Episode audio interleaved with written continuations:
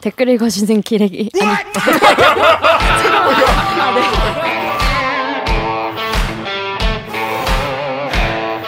아 댓글 읽어주는 기자들. 기레기 아닙니다. 지금 여러분은 본격 KBS 소통 방송 댓글 읽어주는 기자들을 듣고 계십니다. 바쁘다 바빠 현대사회 바쁘다 바빠. 여러분이 놓친 그 기사 한 번 더 짚어주고 한 번 더 빡치게 만들 대들기의 오늘 방송이 기대되신다면 좋아요 버튼을 그리고 대들기를 쭉 응원하고 싶으시다면 구독 버튼 잊지 말고 눌러주세요 그렇습니다. 뉴스 기사 제목만 봐도 빡이 치는데 자세히 듣고 오면 더 구체적으로 자세히 빡칠 수 있는 알빡기 코너 되겠습니다. 자, 요, 여러분 우리 국내 뉴스가 지금 터지잖아요. 터지죠. 터져요. 오늘은 또 터졌어 또. 터졌어. 우리 아, 안철수 이제 후보가 아니신가? 근질근질하지 또. 그러니까 안철수 후보가 아니실 수도 있게 되는 그런 분 이야기와 뭐 단일화, 뭐 오세훈 시- 뭐 시장 후보, LH, 뭐 그린벨트 너무 뉴스가 많아요. 그리고 또 우리나라에 왜 이렇게 예의 없는 사람이 많니? 왜요? 아니 뭐 맥라렌 차주가 어, 애, 애한테 음. 막, 욕, 막 욕하고 반말하고 또 막 식당에서는 막그 알탕을 재활용하고 막 너무 너무 뉴스가 많아요. 하지만 우리가 놓쳐서는 안될 뉴스가 있죠. 그런 뉴스 바로 이 미얀마 군부 쿠데타 뉴스입니다. 지금 여러분 이게 발생한 지 벌써 두 달 가까이 됐는데 많은 분들이 어 제 기억은 그래요. 많은 한국 분들이 그 어린 여자 학생이 이제 숨졌잖아요 시위 네, 과정에서. 근데 네네. 그 학생이 뭐 한국에 대한 관심도 있었고 뭐 태권도도 했었다 이런 이것 때문에 약간 사람들이 관심을 좀 갖다가 그 이후로 갑자기 LH 터지고 뭐 서울시장 터지면서 급격히 다른 뉴스 때문에 많이 묻혔단 말이죠. 하지만 지금 미얀마에서는 지금도 많은 분들이 목숨을 걸고 싸우고 있습니다. 민주화를 위해서. 김원장 선배 최근에 한 리포트, 제일 최근에 한 리포트 보면 그 되게 좀 테러에 가까운 음. 좋아하던 캐릭터 티셔츠만 남았습니다. 이틀 전 군경은 만달레이 한 마을에서 무차별 사격을 했고 집에 있던 14살 툰툰 아웅은 그 자리에서 숨졌습니다. 찻집에서 일하던 역시 14살의 조묘 태도 군경이 쏜 총에 맞아 어린 생을 마감했습니다.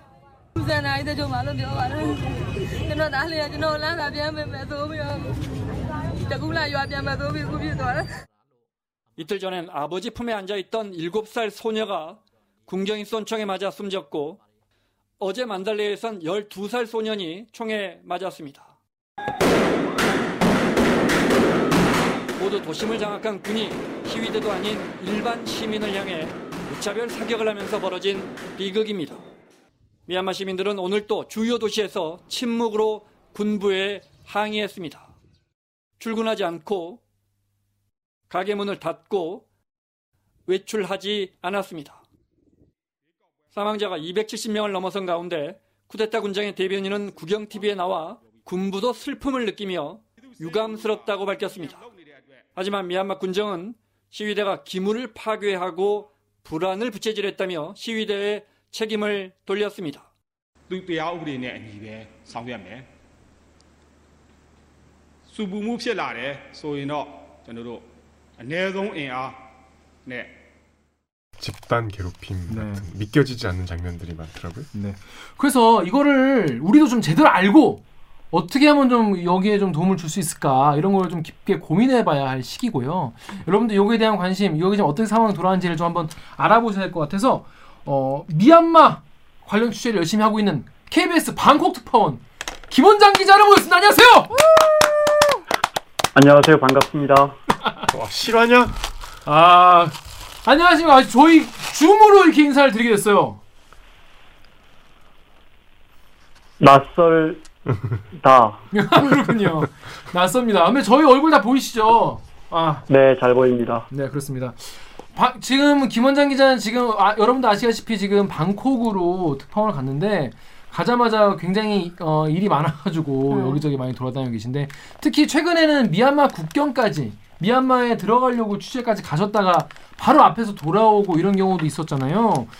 지난 주말 경찰의 실탄 진압에도 불구하고 민주화 열기는 점점 더 거세지고 있습니다. 미얀마 군부는 오늘 또 시위대의 안전을 보장할 수 없다면서 유혈 진압을 시사했습니다. 지금 방콕에 계실 때가 아니라 지금 미얀마 현지 취재를 해야 되는데 음. 지금 저렇게 편안한 지금 안락한 곳에서 어, 취재하고 있는데 지금 어떻게 된 겁니까 이거? 비자를 받기가 어려워요. 예, 음. 들어가야 되는데 여기서 비행기로 한 1시간, 2시간만 가면 양곤에 갈 수 있는데 그리고 이제 거기 가서 자가격리 15일 하고 취재를 해야 되는데 네. 받기가 어려워서 사실 뭔가 좀 그동안에 진행되고 어, 어, 저희가 말 방송으로 말씀 못 드릴 사연이 있어요. 아 그렇군요. 그러니까 여기서도 말씀을 못 하시는 거죠. 네, 네. 그렇군요. 이게 나중에 또, 음. 또 기회가 있으면 또 말씀을 드리겠지만 그 네. 김원장 기자가 그 최대한 그 국경까지 가셔서 이렇게 온마이크 잡고 그랬던 그 영- 리포트는 봤어요. 그건 왜 어떻게 거기까지 가시게 된 거예요? 거의 차로 7시간이나 걸려요. 여기 이제 나라들이 땅덩어리가 크니까 태국이나 미얀마나, 예. 근데 이제 최대한 그 근처까지 가서 그 국경에서 미얀마 난민들이 지금 곧 국경을 무너뜨리고 쏟아져 나올 걸 대비해서 한 2만 명 정도를 수용할 수 있는 수용소도 만들고 있을 만큼 지금 상황이 긴박하거든요. 음. 미얀마가 지금 음, 기자들이 입국을 허용하지 않고 있기 때문에 최대한 근처라도 가보자 해서 제가 한 열흘 전에 거기 가 있었죠. 네. 그렇습니다. 그래서 지금 그 저희 시청자분들도 네. 나 김원장 기자 경제 전문 기자로 알고 있었던 김원장 기자가 무슨 종군 기자 같이 이렇게 거기서 서 있는 걸 봤다라고 하면 걱정하시는 분들이 많았습니다. 음. 저희 댓글 읽어주는 기자들 시청자분들이 워낙 이제 거의 김원장 기자 좋아하시고 해가지고 관심이 많으신데 어떻게 인사 좀 부탁드릴게요. 아, 방콕에 있는 김 원장 기자입니다. 아, 네. 아, 댓글에서 이렇게 늘 잊지 않고 불러줘서 너무 고맙고, 근데 오늘 우리가 무겁고 참담한 이야기 해야 돼요. 네, 에, 아, 굉장히 무겁습니다. 그렇습니다. 네. 제가 어, 오늘 이렇게 모시게 된 가장 큰 이유 중에 하나가 최근에 이제 김원장 기자가 페이스북에 글을 썼어요. 이 글을 이제 본인이 읽은 것보다 제가 빠르게 읽으면서 여러분과 함께 공유를 좀 해봤으면 좋겠습니다. 김원장 기자가 페이스북에다가 같은 뉴스가 반복되면 기사 가치가 떨어집니다. 미얀마가 그렇습니다. 어제 미얀마 관련 뉴스가 아침 뉴스로 밀렸습니다. 그러니까 저희가 중요한 뉴스는 이제 9시 뉴스에 나가는데 아침 뉴스, 뉴스 광장으로 이제 갔다는 것이죠. 당연한 거죠. 그래도 한 달 새 KBS 보도국은 거의 매일 미얀마 사태를 다뤘는데 KBS의 당연한 공적 책무입니다. 지금도 사람들이 거리에서 민주주의를 외치다가 총에 맞아 죽어갑니다. 이 오래전에 우리가 그런 거친 과정을 이제 그 과정을 거- 겪었잖아요. 그래서 우리나라 국민들이 관심이 특히 많으세요. 그것도 당연하고 하지만 관심도 식고 포털의 노출도 줄었습니다. 근데 김원장 기자가 지금 미얀마만 취재하러 간 게 아니라 방콕이 이제 동남아 쪽을 다 담당을 하시거든요. 방콕에 있지만은 동남아, 호주 등 20여 개국을 담당하기 때문에 다양한 나라에 관심을 가져야 되는데 어, 글쓰기 바로 전날에 이제 샤워하시는 동안 말레이시아가 북한 외교관들을 쫓아버리는 그런 일도 있어가지고 그것도 또 취재를 해야 되고 이것도 취재를 해야 되고 이런 상황인데 사실 김원장 기자 취재를 하면서 미얀마 청년들, 미얀마 출신 청년들이 또 몇몇 고- 교민분들이 김원장 기자한테 자꾸 이제 영상과 사진을 보내주신다는 거예요. 음. 그분들 입장에서는 실상을 전해달라고. 그렇죠. 좀 알려달라고 뉴스를 음. 보도해달라고 김원장 기자를 믿고 자꾸 보내시는 거죠. 그래서 미얀마는 지금 이틀 전부터 휴대전화 데이터, 와이파이까지 다 통제하고 있고 그들이 목숨 걸고 어렵게 찍은 사진, SNS에 몇 장의 사진 같은 걸 공유하신다 이런 글을 올렸습니다. 어떻게 해서 이 글을 올리시게 됐습니까? 그,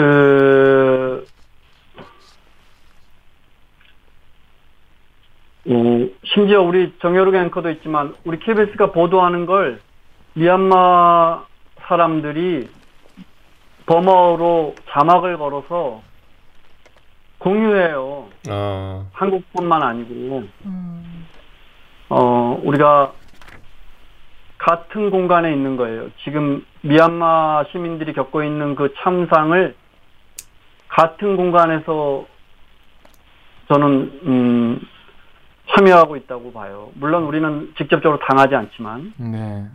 미얀마 사람들이 실시간으로 이 상황을 전 세계 사람들에게 알리려고 하고 있고 음, 어, 예를 들어 제, 아, 제 이메일 주소를 알아요. 미얀마 청년들이 음. 이걸 보도해 달라고 이메일을 보내요. 그만큼 우리가 지금 한 공간에 있는 거예요. 온라인이라는. 그 자기들이 죽어간다는 사실을 어, 어, 알려달라는 거죠. 그렇습니다. 매일 접하고 있습니다. 이 보배드림의 왕심리 포레님이 소레님이 미얀마 지인이 보낸 사진입니다. 제가 사진은 화면에 띄우겠습니다. 미얀마 군부에서 이제 외국인 핸드폰 사진까지 검열하고 있어서 저한테 보내자마자 바로 삭제했다고 하네요. 미얀마 민주화를 위해 희생된 분들의 넋을 기리고 그분들 염원이 정말 안타깝지만 미얀마의 민주화 꼭 이루어지길 바랍니다라고 하는데 아니 사진을 찍어서 주변 사람한테 전송하는 것도 지금 막거나 그걸 검열을 하는 그런 상황이라고 하는데 지금 현지 상황이 얼마나 지금 그래서 휴대 휴대폰을 검색하기 시작했으니까 교민분들 절대 휴대폰 안에 사진이나 영상 담 어, 담아 다니지 마십시오라고 어, 그런 고지가 떠요 지금 음. 미얀마 안에서. 네. 그거를 그걸 어떻게 검열을 한다는 거예요? 지나간 사람들을 막 뺏어도 봐요? 지나간 미얀마는 지금 계엄령이에요. 예. 예. 그러니까 음. 사법 시스템이 작동하지 않고 음. 군법에 의해서 단 한 번에 기소도 며칠 만에 돼요. 체포하고 기소하고 어 며칠 전에 그 체포된 미얀마 나온가 그 언론사 기자들은 벌써 형, 형 선고가 됐더라고요. 군법에 의해서. 아 그렇게 빨리 돼요? 지금 저, 네, 계엄령이에요. 어, 그러니까 지나가는 시민의 휴대폰을 검사해서 체포하는 건 뭐 다반사고 흔한 일입니다. 지금 보니까 뭐 심, 이게 우리는 사실 어 예전에 이제 광주에서 있었던 기총소사 같은 걸 이제 막 밝혀내려고 막 이거 이게 밝혀지면은 정말 군부나 이제 전두환 일당이 정말 큰 책임을 벌- 물을 어, 수 책임을 있는. 더 말, 네. 물을 수 있는데 지금은 대놓고 막 쏘고 있단 말이에요. 네. 지금은 막 영상을 찍고 있는데도 쏘고 있는 거지. 지금 기관총을 쏘고 BBC 특파원 납치해서 사흘 동안 잠을 안 재우고 의료진들을 폭행하고 이렇다는 지금 어떤 상황이 지금 보여지고 있습니까 거기서는? 그 현장에 서 AP나 AFP가 제대로 찍어서 보내온 영상은 오래전부터 거의 사라졌어요. 음. 기자들 조준 사격하니까. 기자들을 조준 사격한다고요? 해, 외, 외신 근데 기자들? 이렇게 보면은 보통 시위 현장에 프레스라는 거를 네, 이렇게 그러니까. 차고 있잖아요. 근데 그걸 노려서 쏜다는 거예요? 어, 맞아요. 예. 그리고 영상을 보면 군인들, 경찰들 말고 군인들은 엎드려 쏴를 많이 해요. 아, 왜 하는지 아시죠? 네. 조준 사격하는 거예요. 예. 음. 지금 상황이 그래요. 그러니까 현장에서 촬영도 쉽지 않아요. 그냥 정말 젊은 청년들이 휴대전화로 목숨 걸고 촬영한 영상들을 오히려 어, 다국적 통신사에서 받아서 저희에게 전송하고 있거나 예. 또 이제 그분들이 아침 밤 12시부터 아침 9시까지는 인터넷을 닫아요. 그런데 미얀마 군정도 24시간 닫지는 못해요. 인터넷을 다 닫아버리면 증시는 어떻게 할 거고 은행 거래는 어떻게 할 거고 어. 나라 국가가 돌아가지 못하니까 네네. 최소한 밤에는 막고 어. 최근에는 이제 휴대폰 데이터에서 와이파이까지 막으려고 최대한 막아서 이런 영상과 사진이 국민들에게 공유되는 걸 막으려고 하는데 우리 VPN 접속하잖아요. 기자들이 보안 때문에 네. 기자들도 VPN 접속해서 맞아요. 하는데 맞아요. 회사에 없을 때는 음. 그 우회 접속을 통해서 미얀마 국민들이 지금 이 소식을 구- 미얀마 안에서 또 전 세계에 알리고 있는 거죠. 예? 그 영상을 매일 받아보잖아요. 네. 그 사진을 매일 받아보잖아요. 어, 아마 여러분들도 일부 보셨을 거예요. 그, 총에 맞아 죽은 사람의 시신은 영화처럼 그렇게 깔끔하지 않아요. 매우 참담합니다. 아, 매일 접합니다. 아, 아홉시 뉴스에서 차마 다룰 수가 없어요. 어. 여기 보, 보신 분들도 있겠지만, 어, 며칠 전에는 군이 이미 죽은 사람의 얼굴을 향해서 계속 기총소사를 하는 근접 촬영한 동영상이 있었어요. 음. 그런데 중요한 건, 뭐, 아시아에서 어, 그 주변 나라에 와 있는 특파원이 그 영상을 보는 게 중요한 게 아니고, 네. 이 영상을 미얀마 사람들도 바로 공유하겠죠. 네. 이게 2007년도 또 88년도 미얀마 사태와 다른 겁니다. 근본적으로 어떻게 좀 다른가요? 지금 시위가. 실시간으로 공유한다는 거죠. 음. 1907년입니까? 9년입니까? 이준 열사가 헤이즈, 아, 헤이그 박람회에 왔을 네. 때방 안에도 못 들어가잖아요. 네. 그런데 우리가 그 소식을 알려면 얼마가 걸렸을까요? 어, 힌스페터입니까? 그 광주 민주화 네. 네네. 항쟁 때 한스페트가 힌스페트 그 독일 기자가 그걸 촬영해서 가지고 가서 서울 가서 그걸 다시 독일로 위성 청약을 해서 보내는데 얼마나 많은 시간이 걸려요? 네. 엄청 오래 걸립니다. 음, 이 미얀마 사태가 우리가 같은 공간에서 이 미얀마 사태를 접하고 있다고 제가 말씀드리는 건 이게 실시간성이 있기 때문이에요. 음. 우리가 같이 겪는 거예요. 그러니까 한달 거의 두 달이 다 됐는데도 어, 우리 네티즌들이 여기서 관심을 못 버리는 음. 건전 그래서라고 생각해요. 이게 아니 그러니까 그동안에 리비아 정권도 무너졌죠. 루, 뭐 루마니아 정권도 무너져 정권은 늘 무너지고 민주혁명은 어디서든 일어납니다. 음. 근데 왜 우리 국민들뿐만 아니고 전 세계 네티즌들이 이 미얀마 사태를 보면서 어 같이 분노하고 안타까워할까 음. 실시간으로 정해지 전해지거든요. 네. 무슨 말, 그 김원장 기자 말대로 이게 지금 실시간, 그러니까 우리가 시간상, 시공간, 시간상으로 같이 있기 때문에 그런 것도 있지만은 어, 정현욱 기자 여기 그 클리앙 댓글 좀 읽으십시오. 클리앙의 바닉님이 전두환이 롤 모델이겠죠. 권력을 잃어도 어떻게 살아남고 자신의 부를 어떻게 지키는, 준, 지키는지 보여주니까요. 그 댓글을 보면요, 우리 국민들이 아 우리 예전에 있었던 거가 떠올라서 정확히는 이제 광주가 떠올라서 정말 더 공감된다. 너무 마음 아프다. 너희도 잘할 수 있다. 우리 같이 잘 될 수 있다. 이런 이런 댓글이 많고요. 실제로 미얀마 현지에서도 우리 이번에 이기면 우리도 한국같이 될 수 있다. 어? 그런 걸 비교 사진도 많이 올리고 하더라고요. 그래서 우- 아무래도 우리 국민들은 더 이거에 더 공감이 많이 되고 뭔가 부채식도 있는 분도 많이 계시더라고요. 아, 어, 그 부분도 아주 중요한 것 같습니다. 어, 우리는 40년 전에 비슷한 상황을 겪었죠. 네.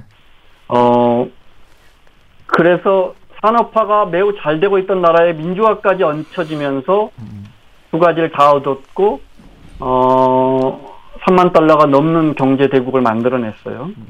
그때 만약에 우리가 80년에 주저앉았으면 음. 어떻게 됐을까? 그런데 우리 기자분들 잘 생각해 보세요. 그렇게 아시아에서 민주화 산업화를 다 얻은 나라가 있어요? 대만 정도 음. 어, 쉽지 않아요. 다 중간에 넘어져요. 음. 중남미 국가들 하, 하나가 안 되거나 민주화가 안 되거나 산업화가 안 되거나 음. 둘다 안 되거나 아르헨티나처럼 둘 다 되다가 둘 다 안 되거나 음. 음. 우리 같은 나라가 없는 거죠. 음. 미얀마 사람들이 또 미얀마 근로자들이 굉장히 우리나라에 많이 와 있죠. 그죠. 음. 맞아요. 한류 미얀마에서 지금 죽어가는 청년들이 거기가 국민소득 1,500달러 가난한 나라니까 우리랑 많이 다를 것 같지만 네. 매일같이 휴대전화로 BTS나 어, 블랙핑크를 보던 친구들이에요. 아. 페이스북에 블랙핑크나 BTS 사이트가 엄청 많아요. 음. 그런 한국을 동경하고 어, 나도 한국 가서 공부하고 싶다. 이런 상황에서 이런 일이 터지니까 더 그 미얀마 사람들이 한국을 생각하는 거, 우리가 미얀마를 생각하는 게참 음, 맞아 떨어지는 부분이 많습니다. 혹시 그러면 이제 그 김원장 기자한테도 미얀마 분들이 특별히 이제 한국 기자라서 물어보거나 부탁하거나 혹시 그런 게 있나요? 그럼 우리 국민들이 얼마나 관심을 많이 갖고 있나 음. 이게 이제 오- 온라인상에서 전해지잖아요. 네, 맞아요. 어, 그러니까 미얀마에 한국에 와 있는 미얀마의 인이 어 KBS 프로그램에 참 저 출연해서 그 사정을 인터뷰한 게 미얀마 말로 자막이 얹어져서 미얀마에서 유통돼요. 음. 어, 그러니까 우리가 얼, 얼마나 같이 아파하고 있다는 거, 또 우리 정부가 어, 여러 번 다양한 성명을 통해서 어, 선제적으로 어, 이 문제지를 집- 하고 또 무기 금수 조치를 선제적으로 한 거 이런 부분들에 대해서 이미 미얀마 시민들은 다 공유하고 있고 오히려 너무 우리 정부나 우리 국민들이 잘 해내고 있다는 소식들이 전해지면서 거기서 사업을 하시는 우리 교민들은 네. 반대로 그것 때문에 군정에 의해서 불이익을 받지 않을까 걱정할 정도. 아, 그럴 정도구나. 그렇습니다. 근데 오늘 이런 기사가 나왔어요. 그 최고 군부의 최고 사령관의 아들이 뭐 지난 주말에 뭐 호, 초호화 리조트에서 무슨 행사 관광 행사 같은 거 열었다는데 지금 그래도 되는 상황입니까 거긴 지금 걔네는? 그 민아웅이라는 사람은 10년 전부터 이제 군부 최고 통치자였고요. 아 민아웅 훌라잉이죠. 어, 이번에 쿠데타를 일으킨 그 사람의 아들과 딸이 30대 중반인데 뭐 네. 기사를 보니까 리조트, 통신, 뭐 그다음에 그 뭡니까 식당도 여러 개를 운영하고 뭐 막대한 부를 축적하고 있, 있는 것 같은데 어 언젠가 미얀마 사법 정의에 따라 심판을 받을 거예요 그런 사람들은. 근데 제가 드리고 싶은 말은 그 사람들 수백억 수천억 과거에 우리 독, 저 권위주의 정부에서 그 치부했듯이 그것 그게 중요한 게 아니고 지금 2021년 3월이 미얀마에게 왜 중요한가? 네. 이 나라는 10년 전에 700달러였던 나라예요 국민소득이 사실상 뭐, 없, 뭐 없는 거예요 산업이 없는 나라예요. 네. 그러다가 아웅산 수치와 함께 국민들이 10년, 20년 동안 투쟁했어요. 아웅산 수치는 15년 동안 갇혀 있었고. 그 투쟁 결과 2012년까지 서방 세계가 엄청나게 경제 제재를 했고 못 버틴 군정이 그때도 미나웅 훌라잉이 있었어요. 부 어. 결국 지고 아웅산 수치를 풀어주고 2015년에 총선에서 국민 손으로 민주정부를 만들어서 민주정부가 들어서니까 경제 제재가 풀리고 수많은 해외 투자가 이루어졌고 그래서 700달러가 1,500달러가 되게 기회를 잡은 거죠. 음. 40년 전에 한국이, 20년 전에 중국이, 10년 전에 베트남이 잡았던 기회를 몇 년 전에 미얀마는 그 가난한 나라가 잡은 거예요. 네. 투자가 물밀듯이 들어오고. 음. 근데 쿠데타가 일어나 버린 거예요. 그냥 생각해봐요. 그 아들들이 어디서 뭐 요트 타고 무슨 호화 행각을 벌이는지 모르겠지만 올 한해 미얀마에 투자하려고 했던 다국적 기업들, 네. 음. 펀드들, 다 철수했고. 들 그래요. 얼마나 많은 사람들이 아 저기는 안 가야겠다 이렇게 생각하겠어요. 그렇죠. 그래서 이- 잃어버린 미얀마 국민들이 잃어버린 일자리며 아, 그것도 그래요. 예. 예. 놀개 기업이요, 취업의 기업이요. 그 독재자들이 다 가져가 다 날려버린 거예요. 눈에 보이지 않죠. 그게 진짜 아까운 거죠. 이 나라가 일어나려고 하는 순간이에요. 아 무슨 말씀인지 아, 사실 그 생각은 못했어요. 거기까지는 생각 못했는데 생각해보니까 우리 같은 경우에도 어디 투자를 하려면은 우리나라가 한, 한국도 지금 뭐 북한 때문에 불안해서 투자 못한다는 말이 나올 정도인데 아직도 군부가 저렇게 재산을 저렇게 해요 음. 국부를 저렇게 할 수 있는 나라라면 들어왔다가도 나가려고 하겠네요. 국민소득이 10년 만에 두 배가 됐다는 말은 우리도 그런 적 있어요. 우리가 80년대 그랬어요. 네. 그러려면 해마다 봉지로 8% 성장해야 돼요. 아 아시안 개발은행에서 앞으로 10년 동안 8% 성장을 나라를 꼽은, 또 꼽은 적이 있어요, 지난해. 와. 미얀마예요. 와. 미얀마 사실 사실 뭐 농, 농담 같지만 사실 미얀마 펀드 같은 거에 투자를 했어도 되는 상황이었네요. 거칠게 말하자면. 그렇죠. 음. 베트남이 10년 전에 그 기회를 잡았다니까. 맞아요. 그리고 지금 잘 살잖아요. 그때보다 훨씬. 그렇잖아요. 예. 수성이 들어갔잖아요. 예. 미얀마가 지금 그런 상황이라고. 아, 근데 여기서 지금 쿠, 쿠에타로 그 기회를 다 날린 거죠. 음. 와. 그 다음에 이상호님이 저들은 정말 그- 비참한. 예. 그럼 군사령관이 올해가 네. 정년 퇴직하는 날이에요. 아 그래요. 자기 권력욕을 더 유지하기 위해서 예. 그 5,500만 국민들에게 얼마나 많은 기회비용을 치르게 하는 거예요. 아 그게 아들이 수백억, 수천억 착복하는 것보다 그렇네요. 훨씬 더 나쁜 죄죠. 훨씬 더 장기적으로 더 근본적인 악행을 저지른 거네요. 근데 자기는 그 그러니까 그 군부도 자기가 말하는 이유가 있지 않겠습니까? 내가 이렇게 쿠- 쿠데타를 일으킬 수 이- 일으켰을 수밖에 없는 정당화를 할 거 아니에요. 합리화를 뭐라고 합니까? 그 군- 군부는. 이 나라는 군이 강지, 굉장히 강력한 나라예요. 네. 아시다시피. 네. 58년 동안 집권했어요. 88년에 그래서 국민들이 들고 일었어요. 8월 8일 날. 네. 3명이 죽어요. 3천 명이. 그래서 군부 독재를 날려요. 네. 근데 혼란을 틈타서 신군부가 어느 나라에서 많이 들어본 이야기죠. 네. 신군부가 집권해요. 네. 그래서 그때 민주화 기회를 놓쳐요. 1988년에. 네. 아웅산 수치가 런던에서 귀국하던 때예요. 네. 그때부터 아웅산 수치의 투쟁이 시작되는데 음. 그, 그 군부가 총선에서 한번 지고 네. 문민정부가 들어선 다음에 지난해 11월에 총선을 했는데 또 아주 박살났어요. 80%의 지지로 문민정부가 또 들어선 거예요. 네. 그러니까 군이 완전히 권력에서 밀려나겠다 싶으니까 쿠데타를 일으킨 거죠. 그래도 뭐, 뭐, 자기들이 내세우는 명분이 있을 거 아니에요, 명분이. 그거는 이제 지난 총선의 부정선거다. 이런 거죠. 어서 많이 들었던 얘기. 어서 많이 들은 얘기인데. 아무튼 그분들은 부정선거라고 늘 얘기 주장을 합니다. 민의를 담보하는 선거를 자기들 마음에 안 들게 나오면 부정선거라고 얘기를 하는데. 자, 그런데 이게 구- 우리, 우리 뭐- 국가의 군대라는 거는 그 나라의 어떤 폭력을 합법적으로 독점하고 있지 않습니까? 그렇기 때문에 민간인들이 이거에 저항을 할 수가 없단 말이에요. 이게 폭, 그 힘으로는. 근데 이게 완전히 장악되어 있기 때문에 그러면 이거를 어- 이 말이 안 된다는 걸 아는데 그냥 미얀마 국민들이 계속 죽어나가는 걸 기다려야 되냐 국제사회는 우리는 어떻게 되냐 지금 구- 국제사회가 어떻게 되냐라는 질문들을 던질 수밖에 없는 상황이에요. 자 여기 네이버 댓글 우리 정혁 기자 읽으십시오. 아 오기정 기자 읽으십시오. 네이버에서 SSA님이 유엔이란 기구는 뭐하냐 하셨고요. 아이백님이 평화유지군 파견해야 된다. 네.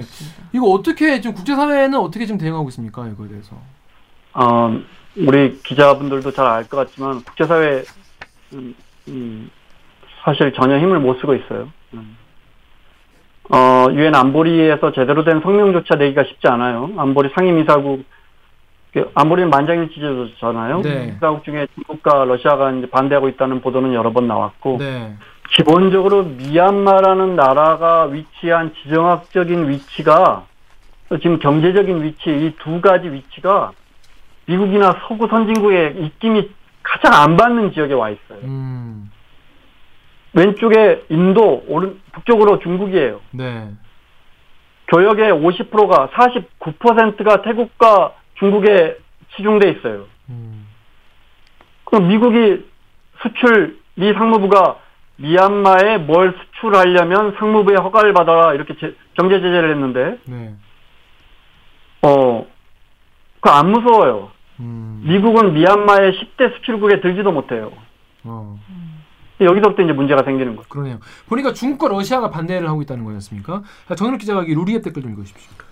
익명으로요. 중국은 미얀마로 뭘 하고 싶은 걸까? 뒤에서 분쟁을 일으키고 앞에선 입 싹 씻고 평화 유지 명목으로 인민군 끌고 들어가 군부 제거하고 나라를 장악 뭐 그런 것도 아니고 말 그대로 분쟁을 일으킬 뿐인데 뭐가 갖고 싶어서 저러지? 파리국이에요. 또 익명으로 중국이 미얀마의 모든 이권을 독점하려고 해요. 중국의 1대1로를 군부가 지지하고요. 많은 분들이 댓글에서 이 중국이 과연 이거를 지지 안 하는 것도 그렇지만은 무슨 꿍꿍이가 대체 있는 거냐 많은 분들이 궁금해하세요. 어떻게 좀 봐야 됩니까 이런 거를? 아 중국은 어 G2 국가가 됐잖아요. 일본 그렇죠. 치고 네. 어, GDP가 미국 다음으로 전 세계에서 제일 큰 나라입니다. 그러니까 생산과 소비를 전 세계에서 두 번째로 한다는 뜻입니다. 그런 나라는 당연히 제국을 꿈꾸겠죠. 네. 영국 다음에 미국 네. 다음에 중국 세상을 만들려고 하겠죠. 음. 그런데 지도를 봐보세요. 태평양 쪽으로 영향력을 뻗치긴 쉽지 않습니다. 일본이 있고 캐나다가 있고 호주가 있고 결정적으로 미국이 있습니다. 네. 방금 그 나라들 다 중국과 사이가 안 좋은 나라들. 그렇죠. 결국 서진하고 있잖아요. 1대1로 통해서. 어디로 갑니까? 중동이나 아프리카로 갑니다. 음. 그 서방 세계는 이걸 막으려고 합니다. 네. 인도를 가운데 두고 인도를 중심으로 해서. 음. 근데 중요한 건 중국은 전 세계 공장입니다. 네. 공장은 공장 돌리려면 에너지가 필요하잖아요. 그죠. 그 석유나 천연가스가 필요합니다. 그걸 아프리카나 중동에서 이렇게 가지고 들어오려면 네. 벵골만 통해서 들어오거나 아니면은 말라카이 옆 저쪽 말레이시아, 싱가포르 쪽으로 이렇게 돌아서 들어와야 합니다. 인도 거쳐서 오른쪽으로 쭉 돌아서 우리나라 쪽까지 거의 오다시피 해서 가져가야 합니다. 네. 근데 그 말라카이 옆 지고 있는 그게 다 미국과 가까운 나라들입니다. 음. 그런데 미얀마를 가로질러서 그냥 석유관과 가스관을 연결하면 어. 그냥 인도양에서 그냥 벵골만에서 그냥 자기 나라로 갖고 갑니다. 그래서 지난 10년 동안 그걸 추진해서 이미 지금 어 가스는 한 700km, 천연 저 석유는 한 1000km까지 연결해서 가져가고 있습니다. 음. 그러니까 중국 입장에서는 누가 정권 잡느냐 아웅산 수친이 민 아웅 홀라잉이 관심 없습니다. 음. 중국으로 가는 이 에너지망과 철도망을 지켜만 준다면 누가 집권하든 상관이 없는 거죠. 그 말씀하신 게 중국의 그 1대1로 그러니까 이제 육상이랑 해상 실크로드를 쫙 거쳐가지고 이- 내가 이, 이 중국을 중심으로 했을 때 서쪽의 패권을 먹겠다. 그거랑 그렇습니다. 예, 이제 미국의 이제 나는 이쪽 뭐 나토 옛날에 나토였잖아요. 지금은 이제 그 코드라고 하나요? 그 요 라인을 뭐 먹겠다. 그거에 약간 가운데에 지금 이제 미얀마가 껴있다는 말씀이신 거죠. 그렇죠. 그 쿼드에 제가 지도를 보내드릴 건데 네네. 그 인도, 어 일본 그 참여하고 있는 미국, 호주 이 국가들의 점선을 연결해 보면 바다를 중심으로 중국을 포위하고 있다는 게 딱 느껴지실 거예요. 네. 그 가운데 지름길로 빠져나갈 수 있는 길이 어디냐? 이 미얀마예요.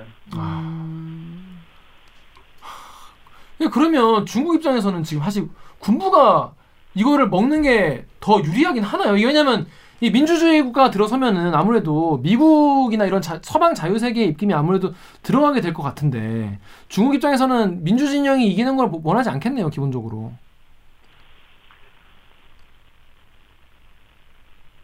중국이 아, 왕이 외교부장이 미나웅 홀라잉을 만난 지 3주 만에 쿠데타가 났어요. 어, 지난해 시진핑 주석이 코로나 때문에 유일하게 한 나라밖에 순방을 못 갔어요. 그 나라가 어딜 것 같아요? 미얀마예요. 뭔가 모종의 거래 같은 굉장히 중요한 나라. 굉장히 중요한 거예요. 근데 우리가 그 이제 섣불리 그 쿠데타의 배후에 중국이 있다. 사실 음, 그 시각은 많지 않아요. 어. 중국은 아웅산 수치와 미얀마 군부를 교묘하게 양손에 놓고 어. 중국과의 관계 개선을 계속 강화해 왔죠. 어. 그 교역량도 막대하고요. 예. 교육량도 많고. 그러다가 이 쿠데타가 터졌고 서방 세계는 어떻게 할 수 있는 방법이 없는 거예요. 그 선배 그 지금 임시 정부가 있잖아요. 거기서 뭔가 지금 또 세력을 규합해서 지금 이제 내전 가능성도 있다는데 요거는 지금 어떻게 돼가고 있는 건? 아, CRPH 그러니까 지난해 총선에서 당선된 사람들이 모여서 연방 정부의 임시 대표위원회를 만들었어요. CRPH라는. 그래서 지금 이제 군정에 쫓겨 다니고 있죠. 어, 일부는 해외에 있고요. 미국에 미국에 있고요. 그런데 이제 이게 복잡해요. 어, 한 30여 개의 소수민족과 버마족으로 구성되어 있어요. 70%의 버마족으로 미얀마가 구성되어 있는데 이 소수민족은 그동안에 계속해서 독립을 하려고 했겠죠. 그러니까 미얀마 정부 입장에서는 반군이에요. 그런데 지금 이제 이 임시정부 입장에서는 이 반군, 카렌족, 뭐 로힝야족, 샨족 이런 반군과 연대하겠다고 발표를 했어요. 공식적으로. 실제 카렌족이 어제 열린 북부 카렌족 시위에 보면 카렌족의 반군들이 나와서 그 시위대를 총을 들고 지켜주고 있는 사진들이 올라오고 있어요. 음. 어. 그렇게 되면 이제 이 반쿠데타 세력 시민들이 총을 얻게 되는 거죠. 어. 반군과 연대해서 어, 어제까지는 적군들과 연대해서 미얀마 군정과 싸우게 되니까 그렇게 되면 이제 내전이 되는 거죠. 그 아웅산 수치가 이제 민주 투사로 유명한 분이지만 집권을 해서 이제 소수민족에 대한 정책 때문에 네. 국제적으로 많이 좀 실망감을 샀었는데 이 지금 이 국면에서는 이 소수민족들도 이제 같이 한 편이 된 거네요. 불가피하게. 복잡하게 들어가면 우리 민족 문제처럼 아주 복잡해집니다. 음. 독립을 할 때 이 소수민족들이 영국 편을 들었어요. 자기들도 독립하려고. 영국이 독립시켜줄 거라고 믿고. 미얀마의 아웅산 장군은 일본 편에, 일본에 붙었어요. 독립하려고. 영국과 싸우고 있는 나라에 붙은 거죠. 음. 그러니까 그때 왼수가 된 거예요. 카렌족, 로힝야족. 로힝야족은 이슬람, 카렌족은 기독교, 버마족은 불교, 종교도 달라요. 그때 왼수가 된 거죠. 그런데 아웅산 수치 입장에서는 군이 권력을 절반을 분점하고 있는 상황에서 권력을 유지해야 돼요. 힘겹게. 음. 그러니까 군의 권력을 떼주면서 총선에서 확실하게 이길 수밖에 없는 거예요. 이겨야지 완전히 군을 떨, 떨쳐낼 수 있는 거죠. 총선에서 확실하게 이기려면 다수인 버마족이 원하는 걸 해야 되는 거예요. 음. 버마족은 뭘 원하느냐? 소수민족을 쓸어버리길 원했어요. 아. 타민족이고 다른 종교니까. 음. 그러니까 군부가 로힝야족을 쓸어버릴 때 학살할 때 눈 감아준 거죠. 그쵸. 그 대가로 좀 비약인데 그 네. 대가로 총선에서 막대한 승리를 한 거예요. 음. 이게 다 맞물려 있어요. 엄청 복잡하구나. 이게 대단히 복잡한 배후의 그 사정이 있네요. 예. 그러면 그 군부의 이해관계와 아웅산 수치 여사의 그 선거에서의 그 목적이 그 당시엔 일치했던 거 아닌가요? 어느 부분에서는 다수인 버마족의 지지를 획득하기 위해서 어느 부분에서는 일치했지만 긍정적으로 보면 아웅산 수치는 그것마저도 국가의 번영과 민주화를 위해서는 불가피했다. 여기서 불가피했다는 건 소수민족의 희생? 음. 아마 그렇게 생각하지 않았을까. 이게 소수민주 입장에서 아웅산 수치 여사도 제국주의자네요. 그렇습니다. 로힝야족이 9천 명 가까이 학살당하고 성폭행당하고 방글라데시로 피난하고 1년 후에 유엔에서 진상조사위원회 해서 아웅산 수치 수반을 불렀습니다. 거기서 아웅산 수치가 학살을 부인합니다. 불가피한 조치였다고. 역사에 정말 미얀마 연방 정부라고 하거든요. 다민족이니까. 네. 미얀마 연방 정부의 역사에 매우 어, 흠집을 남기는 부분입니다. 그렇네요. 하, 이게 기자들이 그러면 그 지금 뭐야 미얀마에는 지금 외신 기자들이 없는 거예요? 지금 몇이나 있어요? 어 거의 제대로 취재가 안 됩니다. 아 그래요? 미얀마 버마 뉴스, 그러니까 그 아, BBC 버마가 그나마 좀 정통한 기사를 써왔는데 예. 거기도 결국 웬만한 미얀마 나우라든지 미치마라든지 민간 언론사는 다 폐간됐거든요. 아 폐간시켜 버렸어요. 그런데 그 기자, 기자들이 매, 매시간 지금 트위터나 기사를 쓰고 있습니다. 어딘가 숨어서 지금. 어. 기자들이 계속 잡혀가고 있는데. 음. 뭐 제, 저는 그것 보고 기사 씁니다. 그 어. 덕분에. 음. 그러면 지금 리포트에 쓰고 계신 그림들은 외신 그 AP 이런 데서 취재한 그림이 아닌가요? 아, AP나 외신에서 올린 그림들도 많지만 네. 그 영상들 역시 US, USG에서 사실은 민간인들이 촬영한, 아, 촬영한 게 다수입니다. 음. 예를 든 취재가 어렵습니다. 아. 자, 그런데 자 여기 우- 미얀마 시민들이 이렇게 죽어가고 민주화를 위해 싸우고 있는데 마- 밖에서 누가 봐도 이거는 말이 안 되는 조치고 국민들을 향해서 정말 총칼을 휘두르고 있는 건데 우리가 그러니까 파리쿡 댓글 여기 15, 15페이지 댓글 우리 오기정 기자님 읽으시겠어요? 파리쿡 덕후 댓글. 파리국에서 익명으로요. 정말 마음이라도 한없이 한없이 응원합니다. 뭔가 보탬이 되지 못해 미안합니다 하셨고요. 덕후에서 익명의 덕후님이 방구석에서라도 미얀마 도울 방법 없나 하셨습니다. 미얀마 얘기를 할 때마다 많은 분들이 그 얘기를 하세요. 어, 우리가 뭐 할 수 있는 뭘 해야. 되냐 우리가. 근데 한국 분들 아까 이제 앞에서 말씀 우리가 같이 한, 어, 하신 것처럼 동질감 이렇게 약간 동지 같은 그런 애가 좀 생기거든요. 많은 분들이 한국 분들이 좀 어떻게 하면 좋을까요? 우리가 어떻게 하면 좋을까요? 우리 기자분들이 이야기 좀 해보세요. 아니 아까 이제 저는 사실 아까 선배가 처음에 KBS 9시 뉴스에서 다룬 거를 거기 분들이 이제 그분들의 언어로 자막을 달아서 이렇게 돌려본다는 얘기 듣고 사실 굉장히 마음이 찡하고 되게 미안했거든요. 왜냐면 나 내가 그만큼 절실하지 않기 때문에 나는 그런 방법까지 생각을 못했던 거지. 어. 그 내가 아 내가 되게 무, 무심했구나라는 생각이 들면서 많이 반성이 들었는데 우리가 관심을 가지고 여기서 뭘 어떻게 하는 게 좋을까 사실 고민을 그렇게 깊게 해보지 않았던 것 같아요. 네, 그 나라의 분쟁에 민족 문제가 들어가 있고 국제 문제가 들어가 있어서 우리 국민들이 현실적으로 할 수 있는 음, 쉽지 않죠. 저는 우리 국민들이 마음으로 또 온라인으로 또뭐 직접 뭐 서울에서 부산에서 창원에서 시위를 벌이면서 우리 국민들이 다른 어떤 나라보다도 더 어, 열정적으로 이 문제에 공감하고 있- 있다고 봐요. 음, 네, 그런 마음들이 합쳐지면 그것이 정치 세력화가 되는 거죠 전 세계에서. 네. 이거 아- 알아요? 그 제가 이거 취재하면서 아주 눈여 굉장히 그 기억에 남는 부분이 있어요. 미얀마 미얀마가요. 예를 들어 여기도 메반이라 그래서 일하시는 가사 도우미 분들을 메반이라 부르는데 네. 미얀마 사람들이 태국 사람들 자기들이 7천 발 7천 달러 번다고 해서 국민소득이 자기들 가사 도움이 안 써요. 미얀마 사람들 가난한 나라에서 불러다가 네. 이 허드렛 일을 시키. 네. 우리나라 어때요?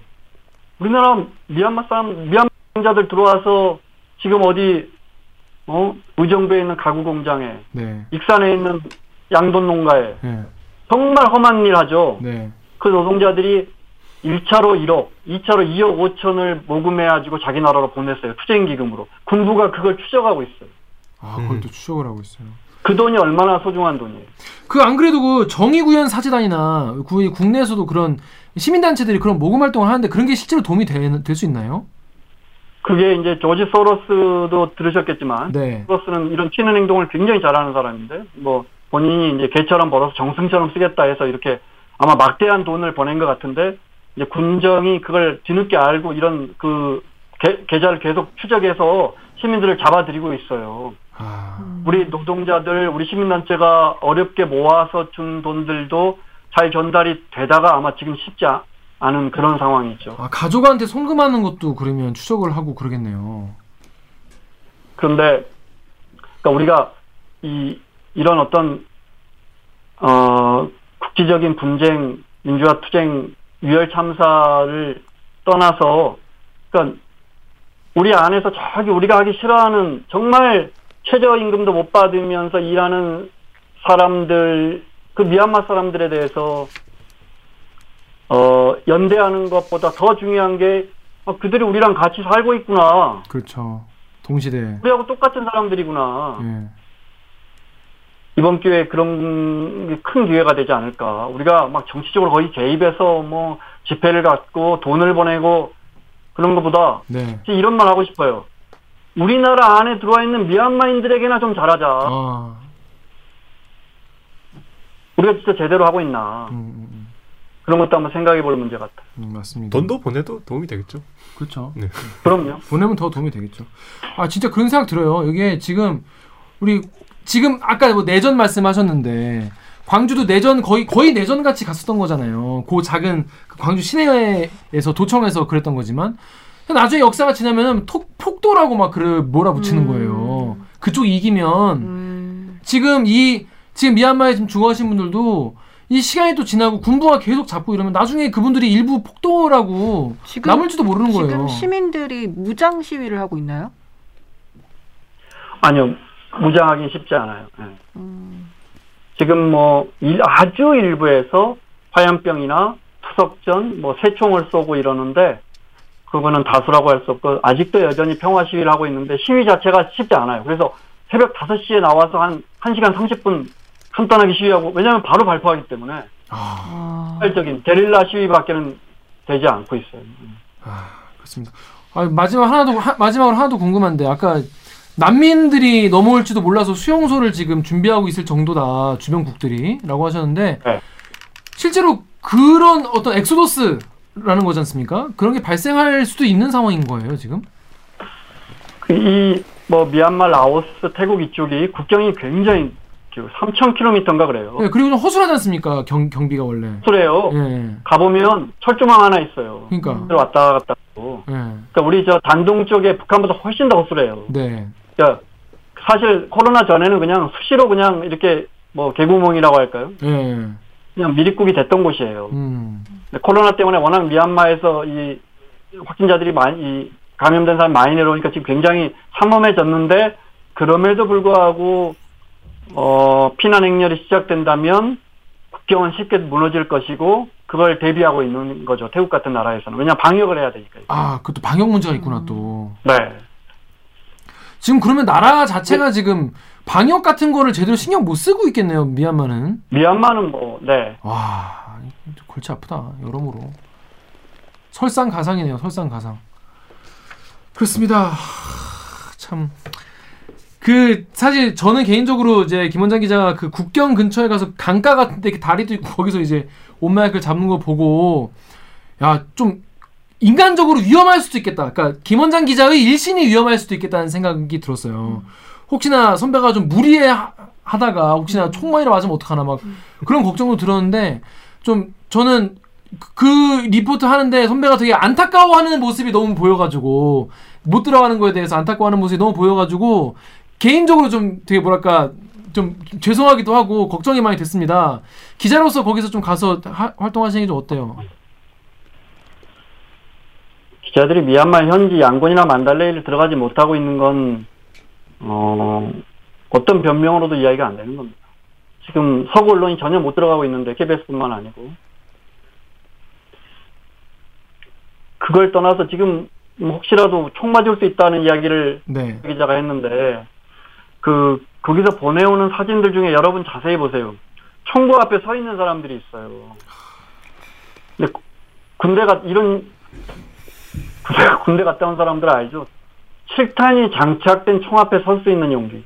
아, 미얀마는 지금 그런 상황이고, 어, 기자라는 사람, 저 같은 기자라는 사람들이 뭐 국제 정세니 뭐 경제적인 분석, 우리가 투자한 게 뭐 60억 달러니 뭐 그게 유엔 제재가 대상이냐 아니니 뭐 이런 기사를 쓰고 있는데 저 같은 사람들이 정말 중요한 건 우리가 잊지 말아야 할 부분 어, 우리가 천착해야 할 정말 중요한 부분은 사람이 죽어가고 있다.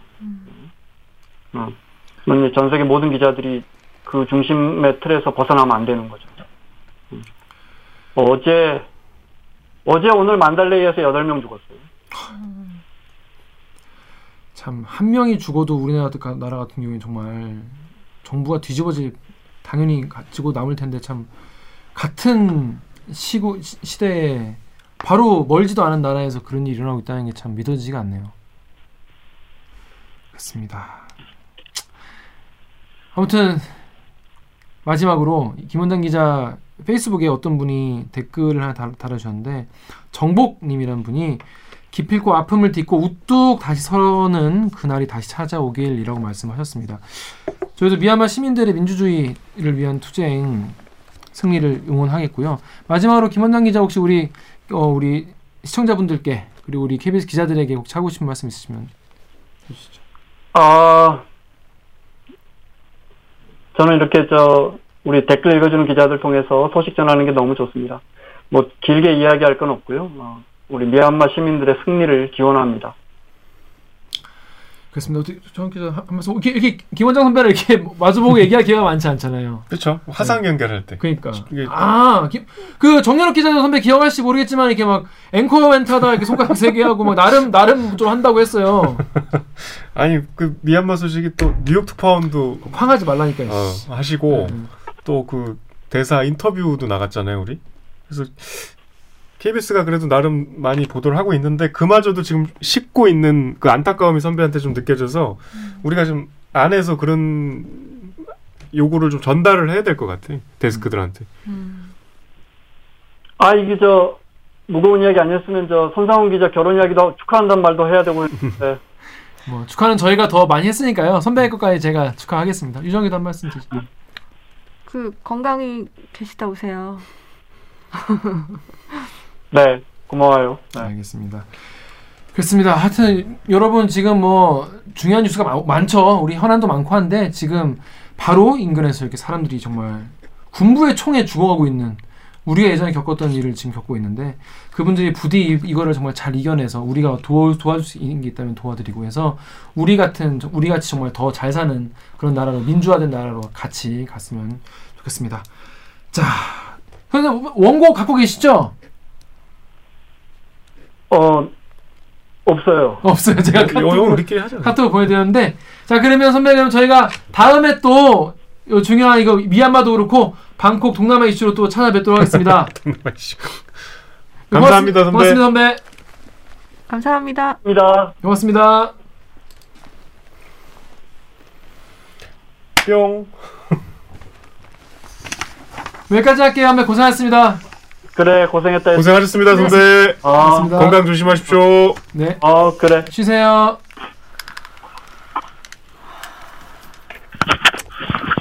그러니까 이게 참 남의 나라가 아니야. 아유 참. 자, 요거 맞아 빨리. 요거. 자 여러분 어떠셨습니까? 이게 참 어어저 껐네 지금 오, 아 오늘 돼 있구나. 자 여러분 어떠셨습니까? 저희가 사실은 이게 원래 그 전에 또 막 뉴스 많이 나올 때 모시려고 했는데 그때 또 워낙 너무 바쁘니까. 너무 많고 해가지고 제가 좀 약간 다시 방구 돌아갔을 때 다시 연결했는데 외신 기자들을 이렇게 잡아가면 음. 그러니까 이게 군부가 계속 미얀마를 이제 고립시키고 있잖아요. 그쵸 이 소식을 최대한 이제 바깥으로 안 알리려고 이게 이런 식으로 외신 기자를 탄압하는 사례가 21세기에 처음인 것 같은데. 아니 우리가 아유 참 그러니까 예를 들어서 이런 이런 시나리오인 거지 우리가 음. 영화 같은 시나리오는 비뭐 뭐 미국 기자 폭스나 뭐 CNN 기자가 들어갔다가 음. 총을 맞는 거죠 군부 총에 그 죽어 그래야 개입하는 거야 미국은 음, 미국은 그러면 개입해 음. 근데 이제 그런 자국민이, 게 없잖아 자국민이 희생이 당했을 네, 때. 자국민을 희생당. 그러니까 우리가 주로 이제 영화 오프닝이 그렇게 시작을 하잖아요. 음. 근데 자 그런 상황을 만들기도 싫을 거 아니에요. 미, 그, 그 미얀마 군부는. 음. 그러니까 그냥 다 못 들어오게 일단 그런 음. 것도 있겠죠. 음. 외- 외신 기자 와가지고 받고 전하는 것도 그렇지만은 해외의 다른 나라의 세력이 개입할 수 있는 빌미를 줄 수 있으니까. 음. 근데 이제 오늘 듣고서 저도 처음 알았는데 우리가 미얀마 역사나 뭐 상황을 잘 모르잖아요. 그죠. 미얀마의 정치 지형은 더더욱 모르고 음. 아웅산 수치 여사 정도 알지는 사실 뭐 미얀마 양곤에 모르죠. 여행 가보고 음. 싶다 뭐 이런 정도 생각하지 그쵸. 미얀마에 대해서 깊이 공부를 안 해봤잖아. 근데 음. 이- 저는 개인 그 로힝야 난민 때 학살. 굉장히 아웅산 수치 여사한테 실망을 많이 했거든요. 음. 그때 우리 정우성 씨가 맞아요. 그 UNHCR 대사 자격으로 그 우리 아홉 시 뉴스 출연도 하고 맞아요, 했잖아요. 맞아요. 네. 그 로힝야에 대한 얘기를 하려고.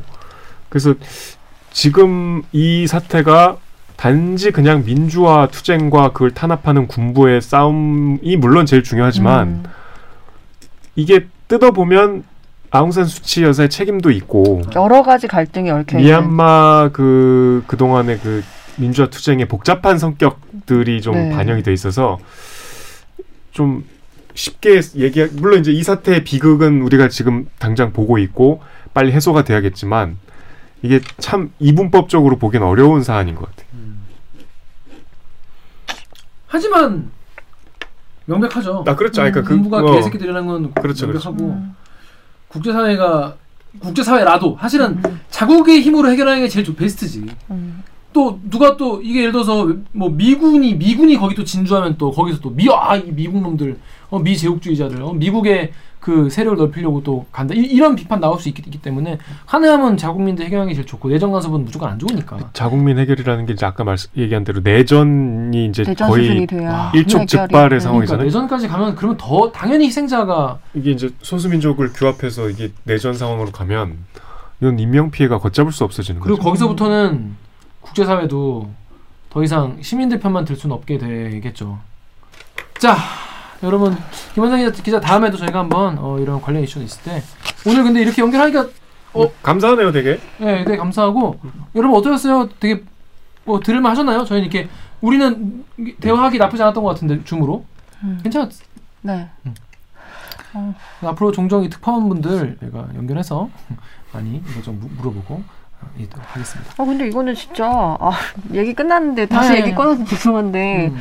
아 제가 사실 9시에 이제 미얀마 소식이 이제 계속 나오면 그 굉장히 영상이 처참하긴 한데 그게 또 반복적으로 매일 나오게 되면 그거에 대한 그 아무래도 어 심각성에 대해서 인식을 무뎌지죠. 잘 예, 무뎌지잖아요. 네, 무뎌지잖아요. 그래서 아 이거 계속 그러니까 우리나라도 워낙 다이나믹하니까 뉴스들이 많은데 9시 뉴스라는 건 시간은 한정적이고 그 안에서 그럼 똑같은 뉴스를 계속 해야 되는 건가 이런 생각을 했는데 사실 이게 그각 각국의 메인 뉴스에 계속해서 보도가 되는 것 자체가 엄청나게 중요한 맞아요. 거네요. 맞아요. 그런 것 같아요. 진짜.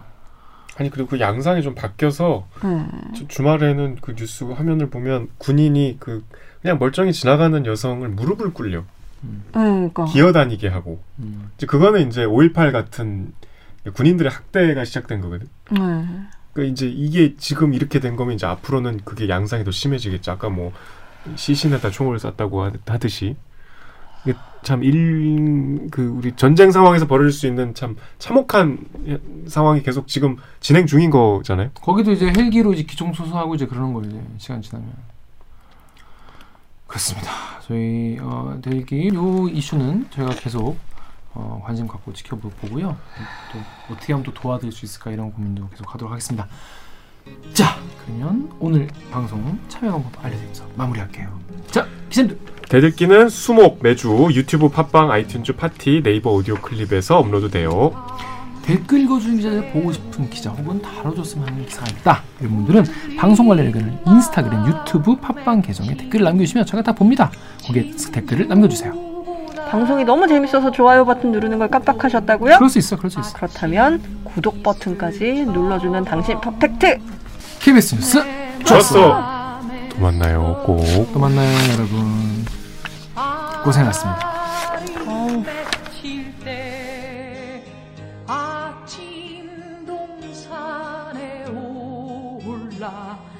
작은 미소를 배운다.